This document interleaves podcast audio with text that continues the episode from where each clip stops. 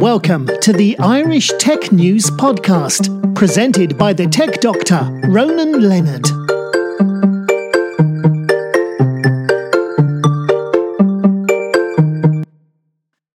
Hi, welcome to this Irish Tech News Podcast. Today I'm talking with Ben Bulpett, who is from SailPoint. How are you doing, Ben? Tell us a bit about your, your background and your secret of what makes you tick. So yeah, good morning, Ronan. How you doing? Uh, great to talk to you today. So um, as you said, I'm from SailPoint. Uh, I look after the uh, identity platform here. Uh, I've been with the company uh, just over two and a half years. Uh, background's been in sales, been in marketing. I ran a software development company. I've done some technical side of the business as well. and I find myself now in the sort of running the platform and being responsible for our messaging and, and our positioning across the Europe, Middle East, and Africa market. And I bet that's that's fun and challenging to be able to do that. Yeah, it used to be until about seven weeks ago, until they stopped flying. I used to spend most of my time uh, in and out of airports and uh, all over the uh, the uh, the region. Obviously, that's now been curtailed, and uh, we're discovering the joys of virtual meetings and virtual events, which is always a bit fun. But uh, yeah, so I've had the opportunities to speak at conferences in Germany, South Africa, France, Australia as well. So it's been, let's say, at the moment. that's all virtual, but hey, you know, needs must, and obviously the situation is uh, more important that we keep everyone safe. Yeah, well, there's a bright side, less airplane food anyway. Yeah, yeah, that yeah. is the benefit of that. Yes, it's quite interesting, isn't it, when you look at the flights over the over EMEA and there's hardly anything at the moment over Europe, and then yeah. you look at North America and they're still flying everywhere. But uh, yeah, so um, but uh, really pleased to have a chat with you today, and it's a shame we couldn't have done it face to face, but uh, yeah. happy to do this. At least we can do it virtually. That's the important thing with technology. And then, yeah, and the main thing is, as I said, with technology, this we can do a lot more remote working, which is great because I'm used to that. Because where, where I, when I do my stuff, I work wherever there's Wi-Fi, so to me it's no big deal. But to others, it's a, it's a it's a change to their culture. It's a shock. Yeah, you know, look if you look at the you know pre-pandemic, I think it was 16% of the workforce were regular home workers. Uh, statistics are showing that that's now over 80% of organizations have had to shift that that remote working uh, and that's had a significant uh, impact on organizations and you know i use the analogy it's a bit like in the building uh, the break glass you know people have just you know got people up and running the product productivity and getting people access has been more important than some of the security. And I think that's going to be a challenge as we start to come out of this. But look, um, you know, 80 over 80% of people are working remotely. I think there's not going to be the, the normal again. I think you're going to see more and more remote working. Uh, interesting, I don't know if you saw the Zuckerberg comment. He reckons that by 2022, 50% of the world population will, will be remote working. And you've got countries such as Italy and Spain and France where remote working was never considered an option, really. Yeah.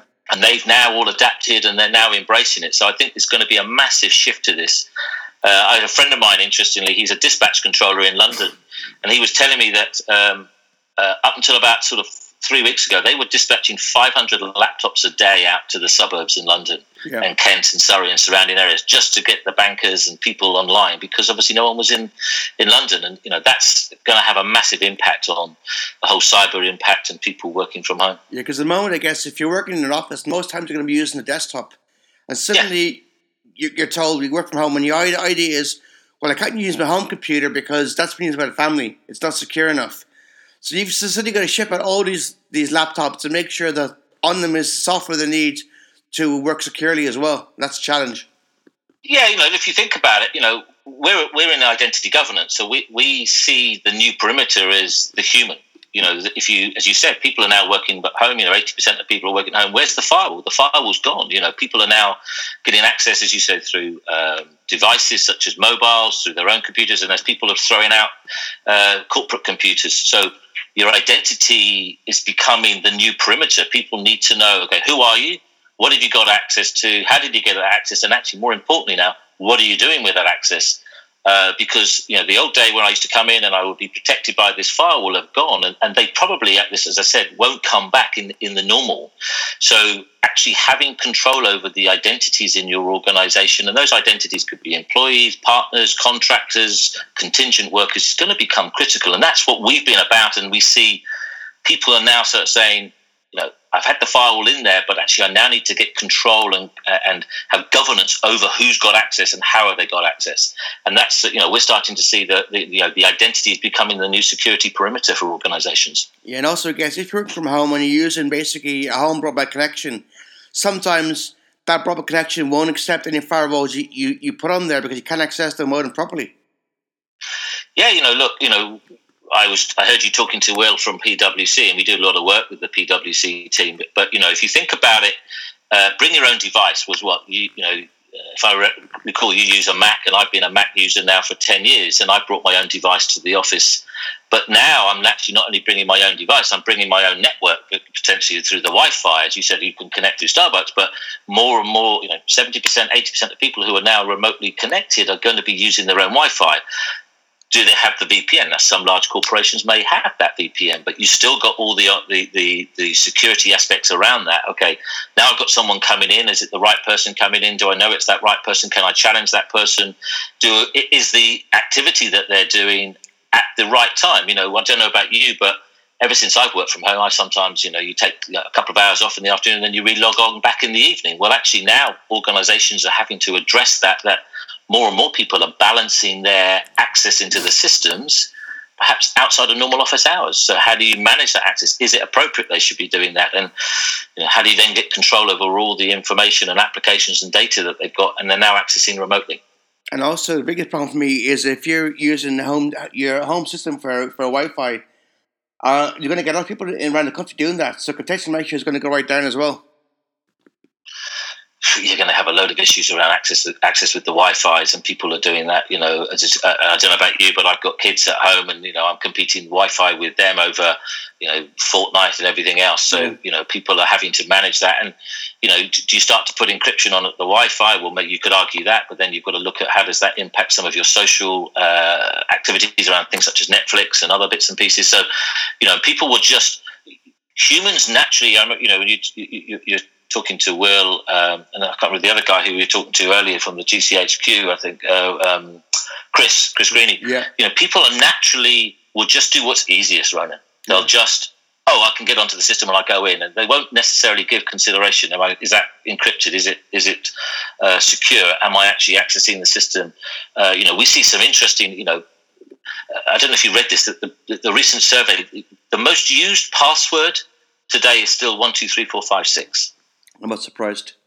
And you know, you've got people saying, "Well, yeah, I'll use that because no one's going to guess that." Well, that's the most used password still today. Or, as you and I know, in the old days on the admin, in the old NetWare days, you know, admin password, and what was the, the, the client was uh, the password for the uh, admin client was password. Yeah, and that's still that's still the same issue. And you know, the moment you've got people over that unencrypted accessing systems, you're going to have hackers sniffing that, people doing that. How are you then going to protect your applications and your data if someone does get in and then control that and, and eliminate that access quickly?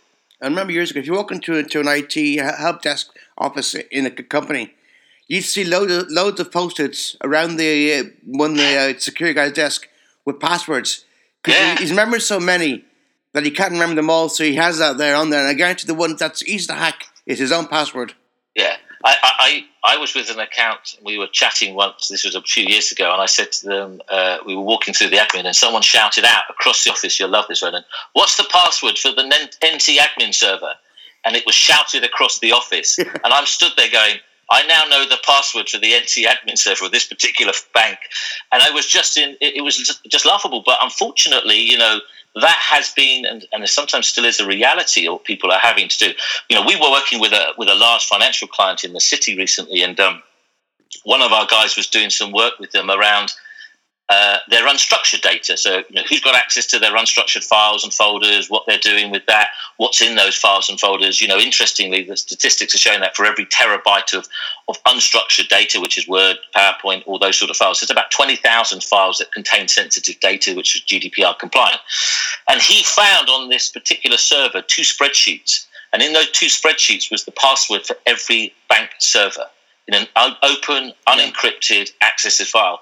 And he showed this to the guys and said, "Yeah, this is the sort of data that people are storing and got access to. And you imagine if, if someone was able to get hold of your identity, log in, and get access to that, they could potentially hold that bank to ransom for as long as they wanted to. And I think people have got to sort of wake up that you know, this crisis has exposed uh, people's access. We've seen a lot of people do break glass, but as we come out of this, organizations won't be forgiven for data breaches and, and, and failing their audits around access controls. They've got to get control of that. You think think of the Sony uh, hack a few years ago, where it had all the passwords and emails stored in one file where everyone could access. Absolutely. And we see that more and more. You know, people are sort of saying, you know, well, uh, it's stored, and then you say, well, actually, and uh, you know, don't forget, a lot of hackers will sit for a period of time they are quite happy to sit in an organization doing nothing. They're just surfing around waiting to try and find where they can get to.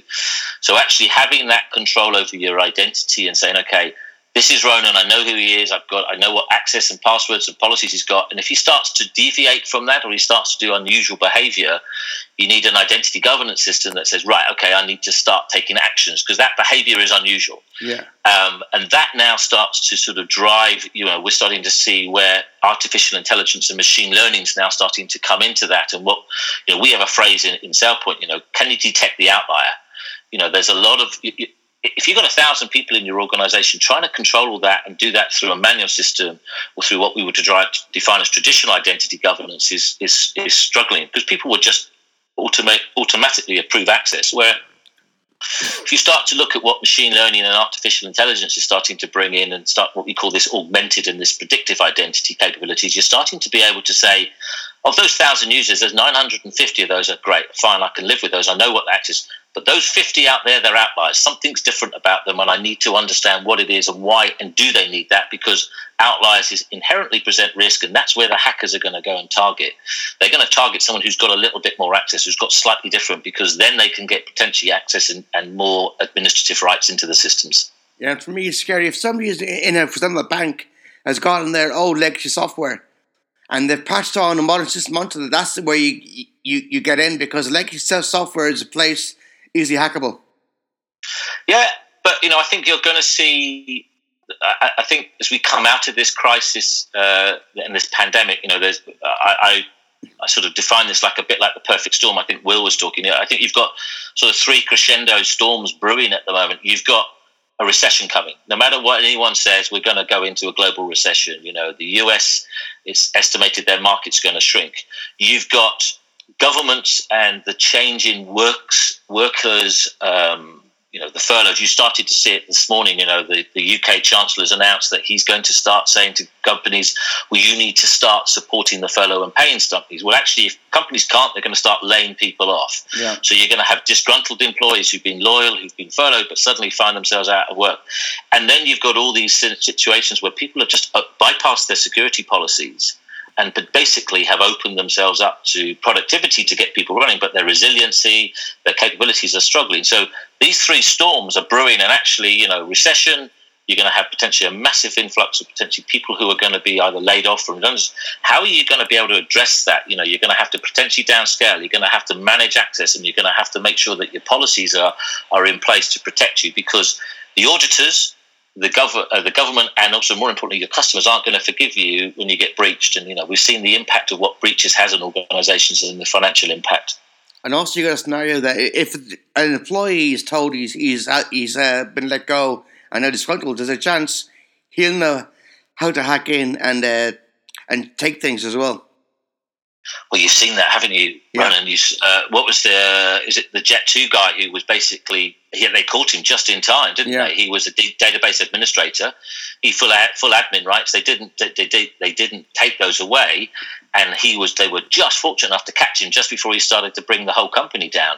And you know that's something that you know that ability that workflow and joiner mover leaver process is something that a lot of organizations uh, are very poor at. You know, they join, they get access, and then as people move and collect admin access rights throughout their organization, if they don't monitor, they don't control that as they start to then exit out, then you potentially expose yourself to a significant risk with people who have access to systems that potentially you'd want to you'd want to withdraw from. It's the kind of thing you might see in a Hollywood movie, but in reality, it's becoming more factual now.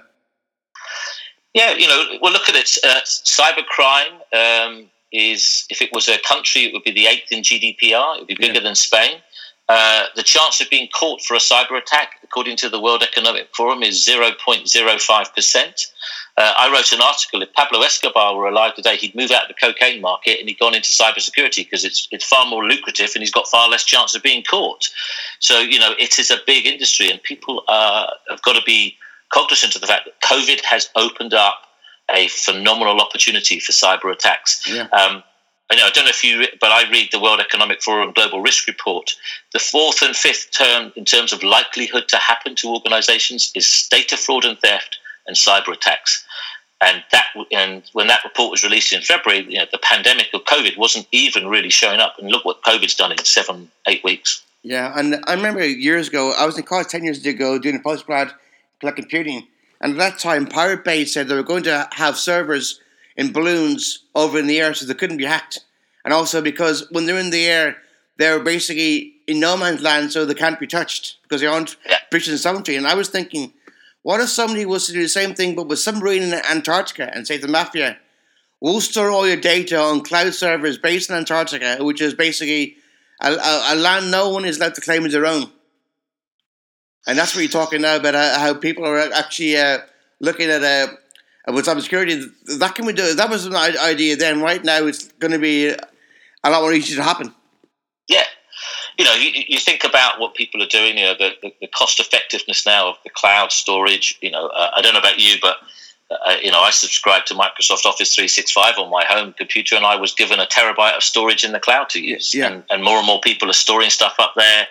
Uh, that information and organizations see the, the the opportunity to consolidate and downsize some of their data centers and server consolidations, and they're putting that data in there. Now that data is still subject to access controls, could be subject still subject to GDPR, and as I said, potentially you have significant amount of data that's stored that contains sensitive information, and that information needs to be managed. And the way to do that is to say, okay, who's got access to that data? Who owns that data?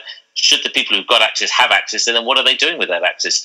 And then audit and control that on a regular basis. I'm seeing in the future. I I interviewed a company a couple of years ago that developed storage devices, stores data on, DNA. so you can have your own physical uh, uh, DNA drive in in, in your apartment or house or office. When I was doing this interview with the guys, I was saying, for example, it was possible now if you wanted to. To where year- years ago when you got an iPod, you could store all of Bob Dylan's song on an iPod. But what Yeah. they're doing, you can store every song in the genre he's in on this device.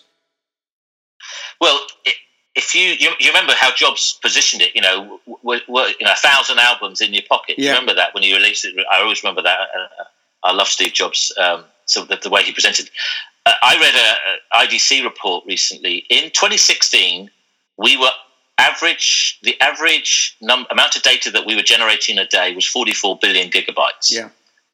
They reckoned by 2025 we will be generating over 463 billion gigabytes of data per Yeah. day. So the growth in data and storage, and the other the other thing that's interesting to add to that is in 1980 uh, no 19 yeah 1985 the cost of one gigabyte of storage was four hundred thousand dollars. The cost of one gigabyte of storage today is less than two cents. Yeah. So we are going to be generating and uh, more data, more application data, more content data, more user data, and that data needs to be controlled and managed and protected as if it's a, a sensitive application such as your ERP, your supply chain, your finance application, because the content and the data in there potentially still exposes organizations. And you know, if you haven't got control of who's got access to it and how they're controlling it, then you are effectively exposing yourself to potential risks. And even more so when, as we just as we discussed at the start of the interview, eighty percent of people are now coming in from home. And that's going to probably be the new norm, at least for the next six to 12 months and, and even longer. Yeah, I think in the long term it's going to be done via biometrics. Like the moment I've got an Apple Watch, and because I'm wearing a wrist, it knows my, my MacBook knows it's me, so it, it unlocks my MacBook because it knows I'm wearing the uh, I'm wearing the watch. So in the future, things like that, or, or ring fobs that you have in your hand that knows who you are, they'll be used to actually log into things. Yeah, and, and you think about that, which is, you know, your Apple Watch, like yourself, I'm a, I'm a bit of an Apple fan, so I log in and everything. What, but, but it's a bit like the whole concept around, you know, your access into your building. Access into the system is fine, but once you're in, do we? Does your Apple Watch you know, how are you controlling where are you going? Who you've what access to the systems? What are you doing in those systems? How are you? How did you get access? Is that access uh, in compliance with regu- regulatory requirements? Are we potentially got a segregation of duty? Actually, is your access making you a risk because you're an outlier? And if you're an outlier, do I then need to perhaps put some uh, more controls, or I put a a, a stronger certification process around Ronan that says, look, the role he does requires this level of access. It's clearly under, we understand that, but do you know what? I want to check his access on a far more regular basis than perhaps the other 900 people in the Irish Times who just got standard access. And you know that that's where identity starts to interface with things such as single sign-on and multi-factor authentication platforms where they let you in. And once we once you're in we'll then control what you can do how you can do it what who uh, how you got it what you're doing with it. And actually as you change your um, role in the organization and as you move from you know whether you're, you're in the tech times whether you then suddenly move to a sports reporter or i move from marketing back into sales the system says well actually you don't need access to those systems any longer. And i'm going to take that away and i'm going to do that automatically because actually what i want to do is manage that risk because why would i give you access to keep letting you have access to multiple systems that you potentially may not access and need which potentially then is a risk that i don't need yeah because i'm guessing basically it should be built into it that whenever you get a promotion and they update your records on the system. That should then tell you tell the system should do the permission that what, he, he, has is the, is not going to be there anymore. Change what he can access. Yeah, and, and, and, we start to, you know, we, we have a phrase in that, you know, we call that, what people have at the moment is what we call assisted identity. That should be, but it potentially still requires someone to go in and do that. So someone, your line manager to go in and go, oh, Ronan doesn't report to me any longer. He now reports to to Audrey. So guess what? Audrey needs to do that. Yeah. Well, people are overburdened. They're over. You know, people have got too much on. You know, if you give someone hundred permissions to certify, they'll just go select all certify. You know, you and I have seen that. You know. Yeah. So what we're starting to see is this augmented identity and, and predictive identity that says, ah, as Ronan's changed, guess what? The system starts to provide that as a okay, his role's changed, his access has changed. I need, uh, I would now highlight that as a as a an individual or an identity that needs to be reviewed by the individual, and actually, ultimately, you move to what we define as an autonomous identity system that says, do you know what? I'm going to take that access away from Ronan, and if you want that access, you've got to ask for it, and you've got to justify that through a process so as to protect that. Because you don't want somebody like, for example, somebody who's who's head of uh, of the help desk suddenly been promoted to a different role.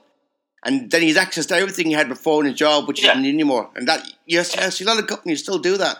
They don't uh, they don't decide. Uh, they, they, give you, they keep you with the uh, person you've always had, and don't change it. Yeah, you, you see it. You and I have probably seen it and worked for organisations where you know you see it application creep. You know, you join in as a as a particular role, you move roles, you get promoted, and how many times does your applications actually get taken away? Well, very very rarely. Well, that's where identity governance starts to come uh, play a part in that. Says actually, we you don't need that. You know, we, we, we've had some interesting conversations internally about this whole zero trust model. Yeah. You know, if you if you take away the perimeter, you've got no firewall now. So what do you trust? Well, actually, you don't trust anyone. Yeah. So what do I want to mean by that? Well, we're, we're stuck. You know, one of the the areas that we're actually exploring at the moment is if you don't log on to a particular system, Ronan. Yeah and the governance system doesn't see you log on for two weeks, it will just terminate your access. It will just it will kick you off the system. If you then want access, you have to go through a process to request access. But the system is starting to now be intelligent that says, well, actually, Ronan hasn't accessed this application for two weeks. Guess what? We're going to deprovision him. We're going. We still have the the, the the platform still retains the intelligence that says, I know what he had access to, but he can't access you. So when you go to log in, it says, sorry, your access has been denied. You need to go through the process to re um, apply for it. And then you actually get that built back in and, then it, and it gets reprovisioned. And you can start to see that, you know, when, uh, I, I, don't know about you, but um, I, encourage my kids not to. But, you know, when they go on holiday, you know, that was one of the biggest areas of cyber criminals. Oh, you know, Ronan's announced he's going two weeks into Mauritius. Great. Well, guess what? Your applications or systems don't go away. Well, actually, wouldn't you want a system that says, well, he's gone on holiday. I'm just going to deprovision everything. So even if someone did get hold of his identity and did be able to log into this, couldn't access anything anyway. Yeah, and I'm thinking also long term. I said earlier biometrics. Yeah. If you can tell by your heartbeat, it, it knows you're under pressure because it can tell basically somebody's got a gun or a knife to his throat and he's doing it against his will. You'll be able to detect uh, basically by your heart rate that it's not normal heart rate. Therefore, don't give him access. There's a, there's a movie in there, Ronan, somewhere about that one. I can see. Yeah. That's a Hollywood thing, but ultimately, you know, we, we understand people are under pressure, and, and if there are, you know, the biometrics thing, there's always been that chat about someone cut your finger off or what have you. But you know, you're starting to look, you know, not only what it is, what you know, you know, there's other technologies. You know, we're we're doing a bit of work with some of the UEBA tools that start to look at, you know, a user behavior and and build that into the identity platform that says, okay this behavior is abnormal. The login times are abnormal. The IP address is not right. So, guess what? I'm going to make a risk based decision on whether I actually even want to give this person access, or I'm going to put a challenge response into that. And, and you know, I think you're going to start to see more of that as, you know, there's the whole concept is password dead. Yeah. Well, at the moment, Uh, I would argue password is still there. I think we're starting to put more and more security and more and more strength into it. But when you start to combine that with multi-factor and UEBA tools, you're starting to build all that picture around. Okay, how you've come in, I've now got a bit more control over. Once you're in, I still I still need that identity platform to manage that and, and help me orchestrate that as you go through the organization. And if you're not sure, put it in a honeypot. So when they're in there, Yeah. you, you can tell from behavior what they're looking for and who they are. Yeah, we. I, I was chatting to a, friend of mine who works for, for Synack, which is an ethical hacking company, and they do a lot of that, where you know they, they, they put the honeypots in for the ethical hackers to find, and then you know actually expose that from a, a perspective around okay, how did you get in? Was that through someone's login credentials? What did you do? How did you find that? And actually from that, then they can actually extract how they resolve that.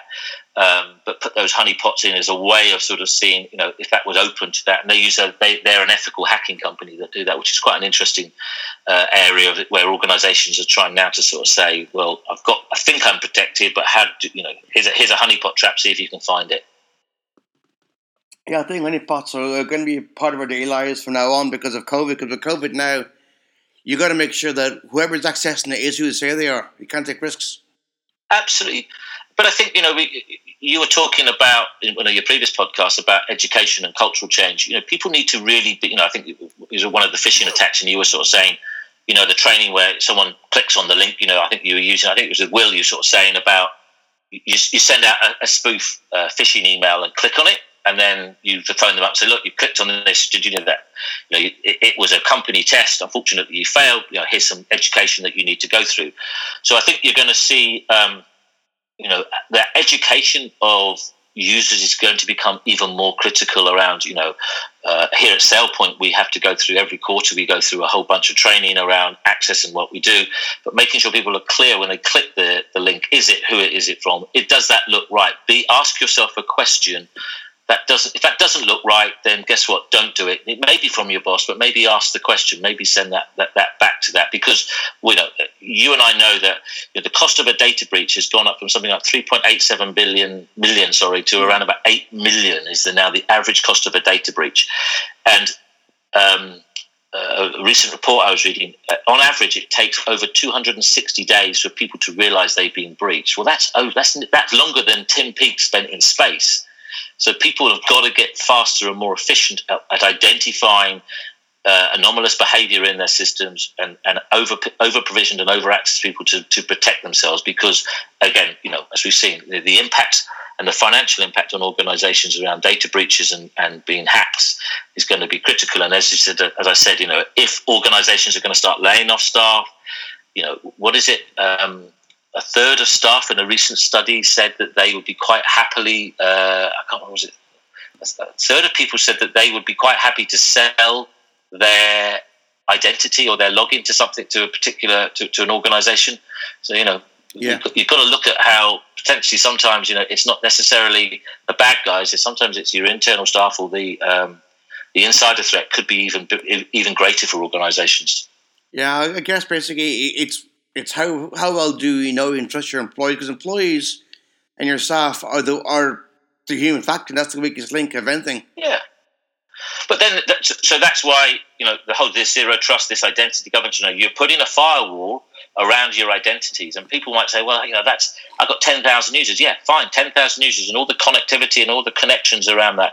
You know, we were we were chatting. Um, uh, one of the things we see quite a lot is what they call certification fatigue, where uh, a senior manager gets 100 certifications around an organization that says, you know, certify the access to this for all these users. Well, can you imagine if you put an access request in and says, "Can you give me access to Active Directory?" In the Irish Times, and, and your boss just approved that, and suddenly you got access to that. People need to be people need to be far more diligent about what they're putting access requests into, and questioning. Well, why is that person requesting that access? Is that access appropriate? And it may be. Maybe you do need access to Active yeah. Directory, and well, guess what? I'm only going to give you access for five days. Yeah. I'm only going to give you access for 24 hours. Once that's in, I'm going to deprovision that, and having that identity platform being able to help with that is going to be critical for organisations, especially when you now as you come out of this COVID crisis and you've gone through this break glass, so you've you've made people productive, you've given them access. The auditors are still going to want to say, can you please now demonstrate you've met the compliance policies? You're under, you're, you're within your regulatory requirements. You know who you've got access, and how are you managing that access? Because no one's going to forgive them when they say, "Oh, well, actually, we just did it to COVID, and we just given everyone access to the ERP system." Well, that's not a, that's not going to be acceptable. Yeah, because if you said you got a guy dealing with hundred of these a day, he's not going to have time to go back and and uh, after a while say to that person, "Actually, your access time is up." He he has time to do that. Whereas. Correct automatically, if it's done via the system, it, it, it, can say, well, you get it for a week. After the week, it's cut off. If you want it, you have to reapply again. Yeah, or, or as, as, I said, you get the system to say, guess what? Um, time's up. I'm going to revoke your access and I'm going to do it automatically. Mm-hmm. And as I said, historically, people have looked at identity governance and they've had you know, big programs of work. We've done a lot of work with some of the Irish banks, some of the Irish organisations. Um, and you know they've, they've come to us and said, look, we've got this fatigue. How do we build in augmented and, and using AI and ML to help now eliminate that over that certification fatigue? And rather than giving Ronan 100 certifications, let's give Ronan 20. And those are the key 20 that he's got to do. And actually, guess what? Someone, if, and if you can imagine you get those 20 on that single page, you're likely to read those and go, yeah, okay, I'll look at all those access. So that's sort of where we're starting to get to. Yeah, and going back to identity governance, what exactly is that? People know actually what it is and how it can help them. Yeah, so look, we're, we're about identity governance is about saying, okay, who are you and what access have you got? So, uh, how did you get that access? And is that access appropriate? And then what are you doing with that access? And we apply that across both applications, and those applications can be legacy, in house, uh, cloud, uh, uh, uh mainframe applications as well as cloud applications, so things such as Salesforce or um, Workday. Uh, so we look at you know how have you got access and what's the, what's your role within that access and is it appropriate, and then we apply that same principle then to all your data, so your structured and your unstructured data, which we see as a, as another area. And we look at data like you would look at a critical application. We say Ronan's got access to that particular OneDrive what's in that OneDrive? Is there anything in there that's potentially sensitive? Is it right that he's got access to that OneDrive? How did he get access to that, and what's he doing with that access? So that we can then control and govern that uh, that whole process. And once you get that in place, you can then apply your certification. You can then apply the, the, the policies that apply to that, and then start to say, okay, how do I augment that through provisioning, and then make sure that I've got um, things such as predictive capabilities to say, okay, as I move through the organization, the governance platform is constantly monitoring and supporting the business and giving them the tools and the insights to say, and the intelligence to say, right, Ronan's access is still right, still appropriate. What he's doing is right. Let's that's someone that we can certify. But Ben's something he's done something different since the last time we gave him access. He's got a bit more access into another system, or his roles changed within the finance system. He's now gone from accounts payable to accounts receivable. And guess what? He's got access to both components in the finance system. We've now got a big, big segregation of duty issue here. How do we manage that? Yeah. So we do not only access into the system, but your role within that system, and we do that. And and and, and people will say to us, large enterprises are, are, areas that we think, but we're seeing more and more of what we define as the the, the, the mid market or the organisations of 500. You know, when you look at an organisation of 500 users, and then if they've got 20 applications they have, to you look at all, imagine all the connotations and the, the various um, and roles that sit within that, that runs into thousands. How do you manage that? And that's where identity governance comes in. And I guess right now, as we're living in the COVID 19 world, Ben, and that's brought in a lot of challenges and issues, including economic ones. How can how can identity governance help us navigate through the impending challenging times? And can you briefly run through an example or possible scenario to help illustrate this? Yeah, so look, if you've got a, let, us take COVID as you say is a, is a, great example at the moment. So identity has become, as I said, this, this new perimeter. So as organisations now got all their remote workers, so how are you now going to put all the access policy controls around that. So we've got an organization, one of our, our, our customers recently, when they shifted from, you know, they had to shift uh, basically you know, 80% of their workforce had to go remote. Well, the, the way they, they did was that they applied the policies around remote access and everything through their identity governance system and then applied that to those identities. So when the identities and when they were provisioned to then remote access, the governance system was aware of that, was able to adapt to that, and was able to manage the controls of that. What that's now given them is insight into everyone and what they're doing, but more importantly, as they say, as they start to transition back to people to the work into the workplace, or as they start to downsize they have the ability to start to remove access and, and manage that uh, ability to control what people had access to in a way that allows them to mitigate that risk. And as I said, you know, in, in this impending storm clouds that we see coming, there is unfortunately, Ronan, I think, going to be a significant number of people who are going to be made redundant. And there's going to be some disgruntled employees. There's going to be people who will feel aggrieved. And if organizations haven't got control over who's got access to their systems, I think we're potentially going to see far, far uh, significant breaches of uh, organizations' data and, and, systems that you know is going to potentially put them in um, conflict with the ICO and the, and the commissioner, GDPR, etc., and and also be held to ransom. You know, as cyber cyber criminals will use and exploit that. Someone's been made redundant, and can't find a job or feels aggrieved, then if you haven't got control over who's got access to what, what they've got access to, and how they're using it, then potentially you're exposing yourself to significant risk. And, and, and some people would say, yeah, but I've got that because I've got a single sign-on solution. And we go, okay, so you controlled access to the building through the front door, but what about through the back door? What about through your web applications? Do you know that they can still access the Salesforce or they can get in through another way? But if you take that identity governance platform you say, Ben's left the Irish Times and I remove his access and the system takes him out from everything – yeah. So even in the backdoor system, suddenly I go, oh, see, I know they won't have, they won't have fixed the Salesforce, and I go in and I log in to Salesforce, I spoof it through an IP, I maybe come in through a VPN, but I put my login credentials, and Salesforce goes, sorry, user account doesn't exist, you're, you're out. That's the important thing. You're out of the systems, and I've now got governance and control over that. It's like when you work in a company and you have a, a swipe card or a fob to get in and out. Once you're no longer an employee, that's taken off you, so you can't used again. And reality, it's like any government, when you're actually uh, left the, the job, those permissions should be taken off you as well. Absolutely.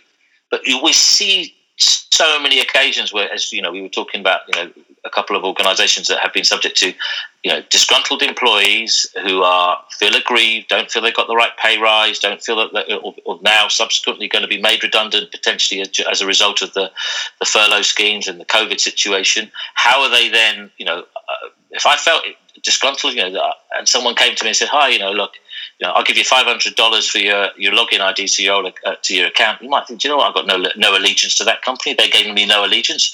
Whilst my access card's been taken away, a hacker, as you and I know, will find a way in. But actually, if that identity has been managed effectively and has been deprovisioned from everything, and that I mean everything. I mean applications, Workday, ERP, SAP, Oracle databases, OneDrive, all your file shares, everything, and all that governance is then put in place, then you've got to say, right, I now know I've got them out or I've, I've managed their access. I'm now can, can, can control then what I'm going to do with that. Any, as you know, any hole or any loophole can be punched through, and that's where you know the hackers will get in. And you've got to put that governance platform across all your applications, environments, and data. And the worst scenario is if you have a hacker who gets access but decides to, to wait a year or two before they, they use that access. So during the year two, you've got lax, forgotten your ex employee was working there. Suddenly you see that been used and you think, well, how did that happen? Well, that's where that's where we're starting to see this whole concept of this zero trust model coming in, which just says, do you know what? If you haven't accessed a particular application or system over a period of time, the governance, the identity governance system will just deprovision you, or will lock your access automatically. Uh, uh, and that's sort of, uh, uh, you know, even whether you're an administrative function or whether you're a, a, a, power user or just a general administrative user of a particular system, you know, that's where this augmented identity starts to build in and says, well, do you know what? I've got a timestamp. I know when you last accessed it. You haven't access to that. I'm going to take that away because actually I'm going to mitigate my company against that potential risk. And that's where we're starting to see the predictive identity capabilities and this uh, augmented capability come in to say, let the machine and the AI tools start to help you do that and make recommendations. And then, then the evolution of that is it, the machines and the the AI tools become intelligent enough to start to build an autonomous capability to do that, and you force someone back through the process. You and I know if you've been a hacker's not going to start going into the system and start asking for password reset and access. If you can't get in, he's going to go elsewhere where he can get in, and yeah. you know that's what companies need to do. Is it's a bit like the whole, the, you know, if, if if you make it difficult, you make it challenging for the hack uh, and that, that um, whether it be state sponsored or just someone trying to break in, if you if you make it that hard, they'll find someone else to go to because that's you know why would I try and put all my energy into effort when I can't get through and I can go to someone else? Because you said earlier, machine learning and AI, if they're doing the jobs that humans used to do, which is tedious work of, of checking everyone's ID and all that, they're going to get lax. If they get 100 people a day applying for access to certain areas of the system, they're going to get lax and think, yeah, I'm screw it, I'll let them, I'll let them all give it. Whereas if you let the AI machine learning do that, and then that person can do the, the real job, there's less chance of this happening. Yeah. So the machine learning capability is about saying, you know, the, the way we see AI and machine learning come into the, into our, our, our augmented identity governance platform is initially the AI and machine learning aren't they're making recommendations, Ronan. They're saying yeah. This is not a good idea, and this is why. So um, we, we have a very interesting demo that we show, which is you know Ronan logs in, he makes a request to access a particular server. The, the, the platform says only 6% of people with Ronan's identity credentials through his access type, his role, his uh, job, uh, where he fits in the organization, organizations have access to this type of application. We recommend that this is not a good uh, recommendation. Now, there's nothing to stop your manager or whoever approves you overriding the system. Yeah. But the system has now given you a recommendation which historically you wouldn't have had. Your manager or someone said, "Well, Ronan needs access to it. I'll approve him." The system is saying now that what we're trying to do there is we're trying to challenge the human behaviour to say we're, we're giving you a we're, we're telling you it's not a good idea. Now you and I, uh, I've got kids. You know, you can tell kids it's not a good idea. They still go and do it and, and a manager still may do it. But now the system's got, okay, I've made a recommendation, you've overridden me. I'm now going to highlight this as an outlier to the auditors and to the to the to the platform to say you need to potentially make sure that you manage this person slightly more effectively than perhaps you manage everyone else because his access is now enhanced and increased, and he's potentially an outlier to the business. And also in long term, if there is a data breach and you audit what, what went wrong, if it's shown that that that your uh, manager override system and gave you access to something you shouldn't have got access to, then you know where the fault is. Yeah, and you know you want to trace that back, don't you? When someone, you know, half the problems that most organisations have, Sony, as we've mentioned, there was a number of financial banks in South Africa, is tracking that back. If you've got a governance platform that says, actually, I know what happened at this point in time, this created uh, a, a, uh, uh, a situation that created an outlier that's probably where the best place to start to look is.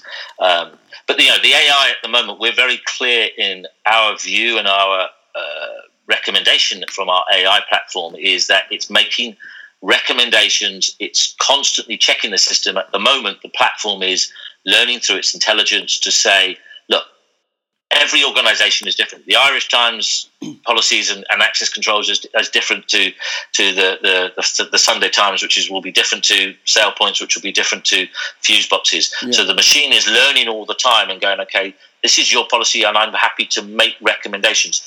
As we evolve that, once you have the data, you have the intelligence, that's when you'll start to see the ability to turn on this, what we call autonomous identity, where the machine will start to do that for you. And the auditors can say, okay, why were these 100 people? Well, actually, the machine will say they, they were audited on the 1st of January. They were audited again on the 1st of July. There was no difference and no change in 99% of those users. Their access, their policies, their rights never changed why give it to Ronan to certify? We've certified that for you, but that 1% has changed. Ronan has certified that. Yeah, I can see the future be like Hal from uh, when they're asking yeah. open the pod bay doors. Yeah, well, you know, I think we're all seeing, you know, AI is building into our lives. You know, Amazon and uh, Netflix and those guys have been using AI and artificial intelligence. You know, how many recommendations? You know, do you go onto Amazon and suddenly, you know, they suddenly got uh, you, you, I was recently looking for a barbecue, and next thing you know, every time I go onto Amazon, there's everything to do with barbecues, barbecue uh, mats, barbecue covers. You're sort of thinking, okay, yeah, AI has picked up somewhere that I'm looking for something, and and but it is also supporting and making our lives a little bit more efficient and, and giving us uh, potentially time back. Yeah, and getting back to governance, what other tools can be used alongside identity governance that have positive effect in business?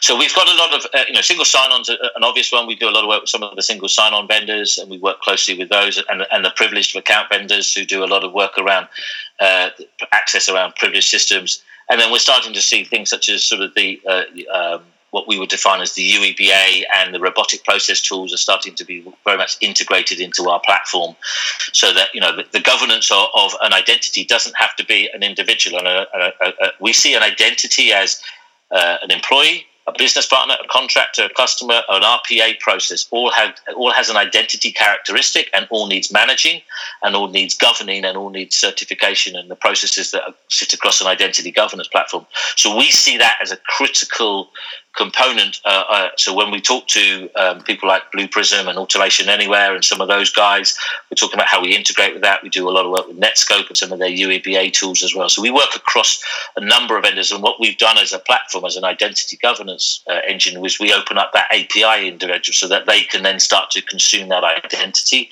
and the roles and the access and everything that goes around that. So you know those are some of the things. And then uh, you know as you would as I said earlier, some of the MFA tools such as Duo, we do a lot of work with as well, and Yubico, etc.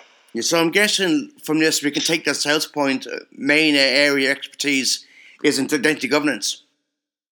Yeah, that's that's it. We're, we're the the intelligence. The, the, the, someone defined us once as the nervous system around who's got everything, who's got access to it, what are they doing, and how are we managing that? As, as we talked about, you know, some people are coming through the door through their access controls of their past, but actually once they're in, how are you governing, managing, controlling, uh, and, and, putting all the tools and the governance around that. And historically, you know, governance was probably around, well, actually, I'm going to govern my mainframe system, my financial applications, and maybe my ERP system, uh, and maybe my Oracle database. But actually, now governance and, and identity is across everything. We're seeing it through CRM tools, HR tools. We're seeing it through uh, project management tools, uh, data, as I talked about, OneDrive, Google Drive, all those stuff. Governances need to be required because the amount of data and the amount of uh, activity that people are doing online is significant, and, and that exposes organisations to data breaches and to potentially hacks and, and people breaking in. Yeah, guess me, data breach is something that when it happens, how long is it before you tell tell your, your clients customers? It could be three, four years at times. Well, well, under the ICO regulations, once you've been breached, you've got to notify within is it thirty days? I think is it uh, uh, they have an obligation. The challenge that you've got, as I said, is sometimes you don't even know you've been breached for some two hundred and sixty days, yeah. but then the remedi- the remediation, you, you know, and, and, I think you, you, know you break. We, we see um, data breach is being broken into three constituent areas. One is what we would define as we just talked about, and you, you talked about with Will and others, is is, is hackers. You know, yeah. the, the, the opportunistic or whether the state sponsored thing. The second one is uh, individuals, the insider threat, those users who potentially inadvertently have too much access or um, particularly. Um, uh, loyal to that organisation or need to be managed, or they may have over over provision rights. And then the third area we see is system glitches. But of those three components, you know, hackers and uh, in, insider threats or, or, your employees are your three are the two primary regions. I think they they account for over seventy five percent of potentially all breaches occur uh, because of one of those uh, two areas. I'm thinking of years ago about Yahoo when they got hacked. It took three four yep. years before they knew better, and and that time they had actually uh, bought over more company like for example Flickr. And uh, suddenly these new users were told you've been hacked as well. Yeah. So, you know, you've got, uh, we, not mentioning names, but, yeah. you know, a large, air, a large airline recently announced that they were hacked back in January, and it's taken them three months to realise that. So you know they're going to have to sort of sort of look, you know, uh, and, and, the impact on that is obviously we, we and we've seen it, and, and a, there's a KPMG report I was reading that has you know the financial impact on brand is quite significant. You know, people. Uh, a friend of mine was was was was unfortunately um, she lost her credit card details as a result of the BA hack. And her uh, appetite to, to fly with BA was significantly impacted. She chose to fly with a number of other airlines because she didn't trust them. And that sense of trust is, is has a significant impact because, as, as you know, yeah. once you've won a customer, it's very, and you look, once you, winning a customer is the hardest bit. Losing a customer and then trying to win them back costs something like eight times more in cost to try and win that customer back. So, you know, that organizations have got to understand that you know, data data fraud, data theft and fraud, data breach, cyber attacks on organisations that they work with or that they are involved in has an impact on their brand, and that, that is something that is now financially measurable, and people can can can significantly see the impact on bottom line. Because man, I'm thinking if somebody gets hacked and I'm one of their clients, if they tell me ASAP that we've been hacked and what went wrong and what we're doing to combat this, I'm going to stay with them because if an upfront tell me where the flaw occurred, what happened, and why they're going to fix it. Yeah. Uh, uh, okay. So you, you, they've been transparent. They're open. My question would be: Okay, now that you've done it, what are you? What is the steps that you put in place? What is the tools, the platforms to mitigate that? You, you know, what, one of the big uh, things you know you see sometimes is you know uh, people get broken into. Uh, and what happens is the thief comes back six weeks later because they know that you've just gone and replaced a lot of the stuff, don't you? You know, so yeah. So you've been hacked, and you sort of say, "Oh, I'm going to fix that particular hack." Well, my question would be to organisations: Okay, they've got they've exposed you ill, they've got in one way, okay, but you need to take a slightly broader, holistic view now and say, okay, what is our security policy and our access policy strategy? You know, do we have the right governance platforms? Do we have the right ability to know who's got in? How do we manage those users, etc., etc., etc.? And that is going to become uh, as part of that mitigation, mitigation process. Organisations are going to have to be transparent about what else they're doing. Yeah. Um, otherwise, you know, people are going to say, well, if you if you got hacked once, what's to stop it again, and what are you doing around that? Yeah, if you're to go and say you got hacked and what you're doing to to fix it, don't go in detail because if, for example, you said earlier about a burglar, a burglar breaks in and then he's then that's it, and then suddenly the person who got burgled announces to his neighbours or friends, "Oh, I've put in this new burglar system." Don't give the exact details of what you've done to do it, but just say, "I've done this, I've done that." But the more detail you give, the more chance you have of the burglar get, getting around that. Yeah, but I think you, you, you don't want to advertise the fact that yeah. what, what, platforms and tools that you've got, but you need to obviously have clear demonstrable evidence. And I think um, you you talked about it on your one of the previous podcasts. You know, you said you know like we have a fire alarm. Yeah. Um, what we need to see, I think, more and more organisations say, right, what happens, and let's role play out. We've been hacked, or or as you say, maybe we start to look at the this process of people getting into the systems. How do they manage that? And then they, they do that through a um, role play and uh, scenario role based activity that allows them to then manage and see what would happen. It was interesting. I, I, met up with um, a very large publishing company that were hacked, and when they were hacked, they actually they actually went down to a team of I think it was three or five people that controlled everything. So they had a, a communication officer, they had a uh, they had a financial guy, and they had someone in the IT and they managed everything as a control room to get everything back online. And then they had a clear strategy of communicating what they did and how they communicated that out to that organization. But effectively, what they the output from that was that they now moved into this sort of scenario based activity where they sort of every now and again they play out a we've been hacked. Okay, how would we manage that? Yeah. And I guess if you think about this, what are the three three key takeaways from today's businesses that we can take and use once we get recession, etc., from the impact of COVID? So I don't. Uh, for me, I think this is something that this isn't post-COVID. This is something that organisations need to do now. So you know, with an identity governance platform, you know, do you know who has got access to what?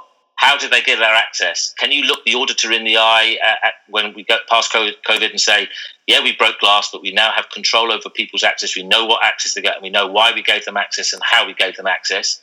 How are you then making sure that you are able to have that platform that then gives you that ability to adapt again. I think we've got to be cognizant of that, that COVID is not going to go away. So, how does that platform adapt to as the business changes? Am I able to manage my access and my people's rights within the organization? And then, how do I actually then make sure that that uh, ability is not only across my critical applications, but all my applications, whether it be cloud or in the data? So, you know, perhaps the, the best way to summarize can I, can I confirm who's got access to what? Can I confirm how they've got access to, to that? And can I confirm that the access is appropriate and what they're doing is appropriate? And if any of those are, I can't answer the yes to, do I have the platform that enables me to mitigate and, and either resolve or get them out of the system quickly?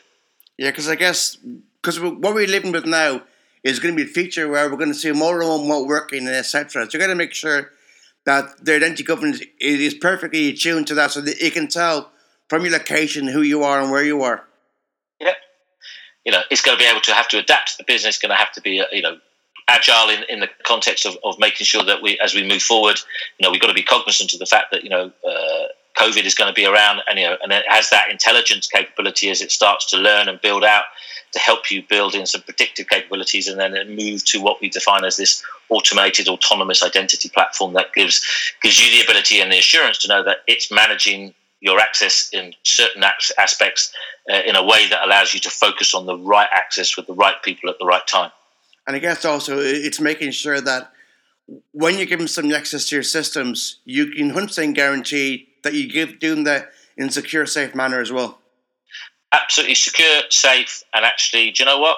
Uh, when you whatever you do with that access and systems, I can audit and I can control that. And as you promote, get moved, change roles, I can then also control and, and have the system to help me uh, uh, ensure that that access in any in no way, shape, or form puts me as an organisation at risk. Yeah, because the worst thing is if you're from home and you're, you're using the same Wi-Fi system that your family's using, you got to have a way of making sure that if it notices it's not secure, it will give you warning signs, tell you you're not secure. Do this, do that to make it more secure. Yeah. Yeah, you know, and that's where some of the integration comes in with the UEBA tools. If you do access things through a certain unencrypted Wi-Fi and you've got through that pass, so you've got into the building now, the governance system might start to look at that and say, well, actually, the policy that we've got behind that doesn't look right. Ronan's coming through an unencrypted Wi-Fi. Uh, the policy that that I've been applied to that particular identity or that access to that particular application now mean, needs me to challenge him, or I'm not going to give him access because I'm not comfortable that that access is right. And that's where identity governance plays, you know, comes into its, its own as it starts to build out that intelligence. Yeah, like I think with the next five, ten years, identity governance is going to be part of everyone's main business uh, milestones and what have to do to uh, make, yeah. make sure the business is safe and secure. Absolutely, you know, as I said, you know, the firewall is the day of the firewall is is, is limited. I know, you know, Checkpoint may argue and Cisco may dis- dispute that, but if eighty percent of the people are working from home in less than eight weeks, and we're going to see, as Zuckerberg said, over fifty percent of the workforce is going to be remote and accessing it through your bring your own device, the firewall, if people are coming through that, you need. Uh, where's the new perimeter? Well, the new perimeter is the identity who are you? What have you got access to? And that's what's going to be critical. Yeah, and the moment my my provider gave me access I can let people use my broadbands and I can use theirs if I want to. But I've actually said no to that because I, I don't want somebody accessing my broadband and I'm not sure what they're going to be doing with it or how it's going to be used.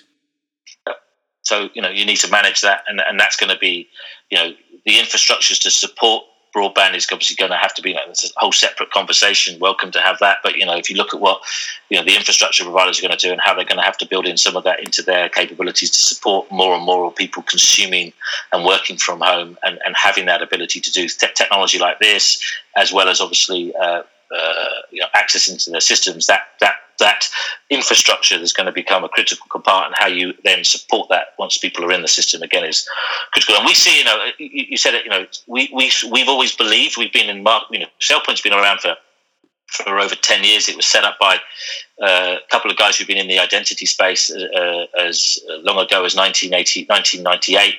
And they always saw that actually the, the whole governance, they didn't see identity and access as the challenge. They saw it as identity governance. And that was SailPoint's mantra when it was set up. And that, you know, that's where they've been taking us as an organization. You know, we've been recognized, you know, by Gartner and Forrester and KuppingerCole as the leader in this space because we see that identity is going to become the heart and the, the, the nervous system for any organization to have in place. And I guess right now, you said earlier, we're, we're in a perfect storm. But if we can control the storm to a certain extent and make sure everyone comes back safely, then we're in a good place.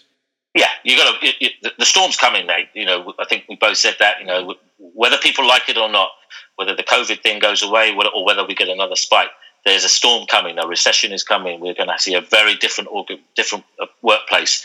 We're going to have a lot of potentially disgruntled people. We're going to have a big shift in this whole working. You've got to have that preparation for that storm and be able to weather that out. Now, you know whether you need to to sail directly into it. I would argue you probably don't. You need to be able to circumvent that, but have the controls, and, and that's where the, the governance platform comes into that. You know, being able to ride that out in a safe, secure way, and as you come out the other side, and you know if look at what's happened, you know, the internet fundamentally changed. You know, iPhone, the internet changed in the last ten years. Was it? Is it 2006?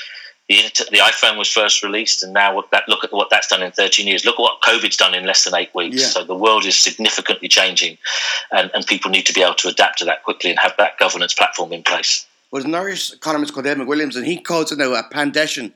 That's what we're going to be facing.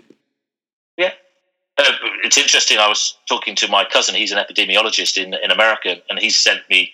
There's three scenarios uh, around what's going to happen. You know, we're either going to sort of come out with a bumpy storm uh, with COVID, or we're going to have a massive spike, or the worst scenario is is that the spikes that we've had today will just be normal for the next six months. So, you know, we're seeing organisations. I don't know what what it's like in the Irish Times, but at SailPoint, we are not going back to our offices till July, August at the earliest. Yeah. We're seeing all our events uh, that we were going to attend have been suspended, and we're seeing a lot of our customers saying, "I'm not allowed to travel till January next year." So, you know, this has had a massive impact. So, this whole shift to remote working, access, you know, access through um, through uh, bring your own device, bring your own Wi-Fi yeah. is going to be critical, and having that governance behind that is going to be absolutely essential to organisations. And as you, as they come out of that, this isn't just something for COVID, and, and you know, uh, it, this is a platform and a, and a capability that organisations will need now for the next for perpetuity. I see. Well, we're looking with our Tech News, for example. We've always been around working because our staff is based all, all over the all over Ireland. Absolutely. And we don't need an office. We never have them because we're, we're just a virtual online thing. And the only thing is, now and again, we get to go to cover different events and go to a conference that could be all over the world. And uh, I was asked to go to one earlier in the year in uh, in Vienna. It was in uh, in the March. I was asked to go to it in early February. I said no because I said I, I know for a fact there's going if I do go there, there's going to be a lockdown. I don't even stuck in the country with a lockdown. I'm not risking it. No, no. As I say, you know, but it's interesting, isn't it? You know, the Irish Times is working from home. That's been a culture. You know, I've worked from home for the last sort of 20 years. But you know, we were part of that 16% that were working from home prior to that. You know, yeah. you've got over 80% of the workforce now is remote working. Uh, that you know has a monumental shift, and people won't go back. You know, once you know, it, you, you, speak to the guys who work for me in France and, and in Germany and Italy, they're saying, you know, home working was effectively a no-no in those countries. Well, guess what? Yeah. The French and the Italians and the and, the, and the, the Germans and the Spanish have proved that their economies, albeit struggling they've had some impact on certain areas, but they've managed to to work. They've managed to still engage and still manage to uh, support the support uh, uh, the business and, the, and, and the, the, economy. So you know, why would people then want to go back? I'm intrigued to see the impact that COVID's had on Paris's travel system. I don't know if you've been there, but you know, traveling in Paris in the rush hour is a horrendous situation. Well. You know, why would people want to do that any longer if you can do and, and you can get a significant proportion of your work done at home yeah. Why would you not go in later? Why would you only say, well, I only go in a couple of days a week? And I think that's what we're going to start to see uh, organisations and, and people and individuals will demand it. I want to work from home. I don't want to have to travel every day into an office. All right. Thanks so much for that, Ben. And uh, let you talk on, on identity governance and how it's going to affect our lives in the future. And have a great Thank day. Thank you. Thanks very much, Ron. Have a great rest of the day. Keep safe. Thanks. Nice to talk to you. Thank you. Bye. Bye now. Bye. Bye.